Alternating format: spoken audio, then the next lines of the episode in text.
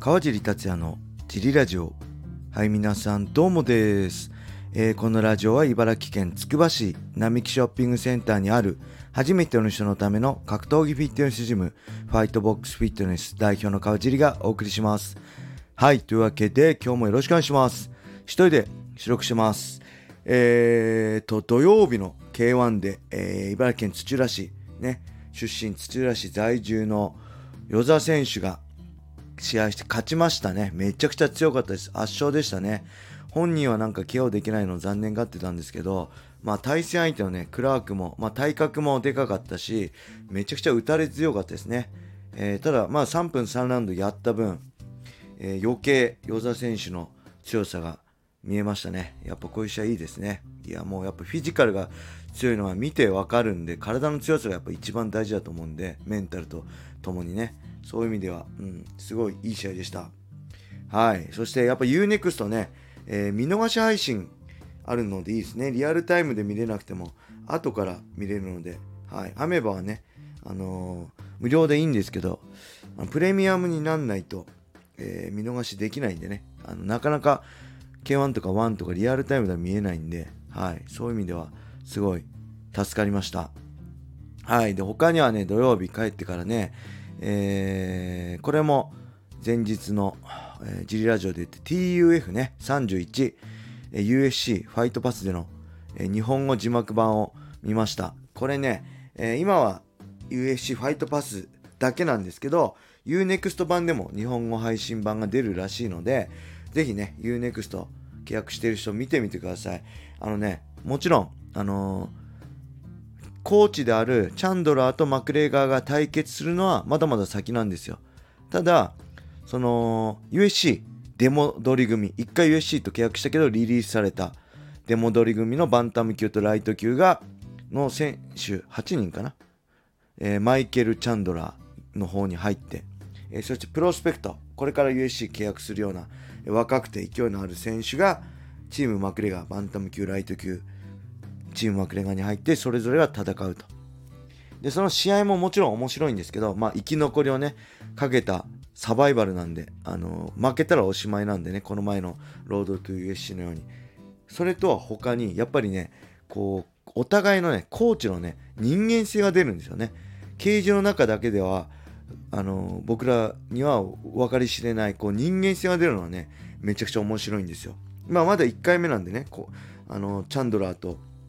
マクレガーの人間性はそこまで分かってないんですけど例えばねマイケル・チャンドラーは、えー、と結構気難しい人間らしくてこれはまあベラトールにね前所属してた時にベラトールのスタッフがマイケル・チャンドラーは気難しいとただそのマイケル・チャンドラーがベラトールジャパン2019年のベラトールジャパンの時だけはすごい行儀が良かったと。そのぐらい日本をリスペクトしてくれてたと。という逸話もあるぐらいなんでまあその辺のね、えーマイケル・チャンドラーだったりマクレガーの人間性を見るのは楽しみですね。昔ワウワウでやってた、えー TUF の、えー日本語字幕版ではねえー女子バンタム級のロンダ・ラウジーとミーシャ・テイトのコーチ対決がやってたんですけど、えーそこで、え結構ねこうなんだろう男勝りな、えーロンダ・ラウジー気強そうなロンダ・ラウジー対、えーすごい綺麗でね、あの人気のあるミーシャ・テイトってイメージだったんですけど実際ね、えー TF 見たらロンダ・ラウジーがめちゃくちゃ仲間思いで熱くてすごいあのいい優しい女性で対するミーシャ・ステイトは意外とシビアで厳しいとこあるなっていう見方がガラッて変わるってのもあったんでねその辺も含めて楽しみです。はい。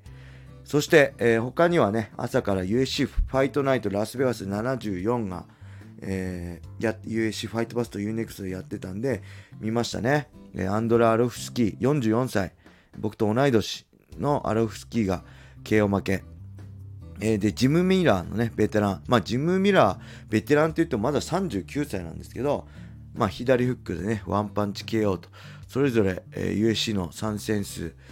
えー小1位、2位ぐらいですよね、トップぐらいのアアルフスキーとジム・ミラーの明暗が分かれたって感じでしたね。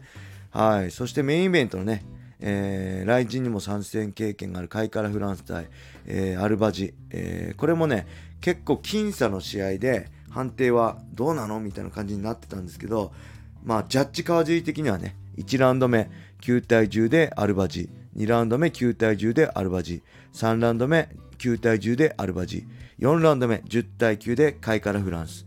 5ラウンド目10対9でカイカラ・フランスで47対48でアルバジの勝利でしたね。はい。ただこのジャッジ川尻がね、この前のロードトゥ USC の時ね、野瀬選手勝ったと思ったら負けてたりね、上久保選手負けたと思ってたら勝ってたりね、あの、本当なんだろう、信憑性ないので、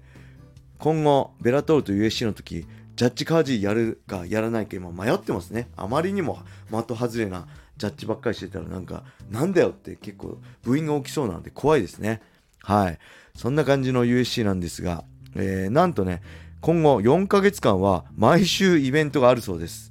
4ヶ月間、えー、だ獅子16週以上ありますよね。18週ぐらいあるのかな毎週連続イベントあるそうです。いや、大変ですね。あの、まあ、UNEXT 入ってればね、え、2000円で全部見れるってポイントバックもあるんですけど、USC、アメリカの USC ファンなんかね、ナンバーシリーズはそれぞれペーパービュー買ったりするしかないし、えー、これ USC ファイトナイトはアメリカの人はどうやって見てるんでしょうかね。この前、レターくれたアメリカ在住の方に、あの、アメリカの、えー、USC の視聴方法を教えてください。詳しく。すいません。わがままばっかり。例えばナンバーシリーズはペーパービューでだいたい何ドル、日本円でいくらぐらいですとか、他の USC ファイトナイトは、えー、どこどこで ESPN でしたっけ？で見れるんですけど、USC ファイトな。ちょっと、USC ファイトパスで見るのかな？ちょっとわかんないですけど、そのね、よ、もし、逆レターです。アメリカ在住の、えー、ジリラジオリスナーに、もしよかったら教えてください。はい。他にもね、えー、パンクラス334見ましたね。えー、元 T ブラッドで、現在ね、えー、宮田和幸さん率いる BRAVE ジムに所属しているモッチーこと望月隆選手が、えー、パンクラスプロプロで戦って1ラウンド目はね結構テイクダウンされてマウント取られつつまあ返して上になっても下から十字とかね三角とか、えー、いろいろまたパウンドとか食らいつつピンチだったんですけど2ラウンド目ねパンチからタックルしてテイクダウンでね相手の忍者チョークをしのいで相手が背中向けたところねバックから rear naked choke で鮮やかに1本取ってました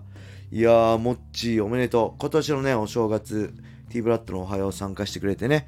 あの、原口新選手も連れてきてくれて、一緒に練習したんですけど、まあ、嬉しいですね。元一緒に同門だった若い子がこうやって MMA の舞台で活躍してるっていうのは、あの、見れて嬉しいです。また頑張ってほしいですね。はい。そして、えー、佐藤隆太郎選手っていうんですかね。あと、高木健太選手の試合。これやばいですね。高木健太選手はローキックね、打ったら、えー、インローですね、カットされて膝に当たって、すねがね、えー、真っ二つに折れました。いやー、これ格闘技のね、怖いとこが出ちゃいましたよ、皆さん。あの、もし興味ある人は、まあ、ツイッターにも多分上がってると思うし、Unext でね、えー、パンクラスの見逃し配信で見れるんで、見てほしいんですけど、見ない方がいいです。これ夢に出てきますね。はい。えー、そしてね、他にも、来人参戦経験があるね、伊藤誠一郎選手が秋葉選手相手にリアネクチョリアネキト直で一本勝ちでした。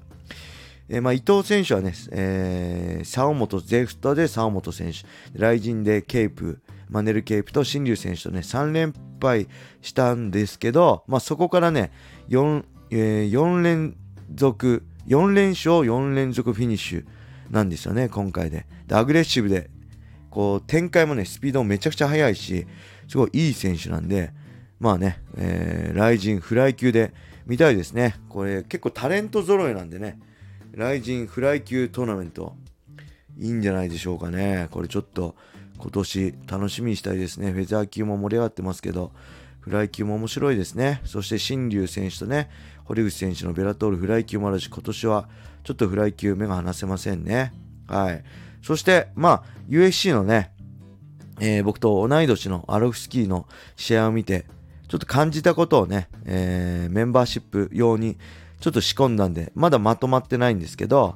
えっ、ー、とね、あのー、まあ、ね、このいつ、どの瞬間にね、ファイターとして落ちるのを感じたのかなんかをね、あの僕自身がね、あの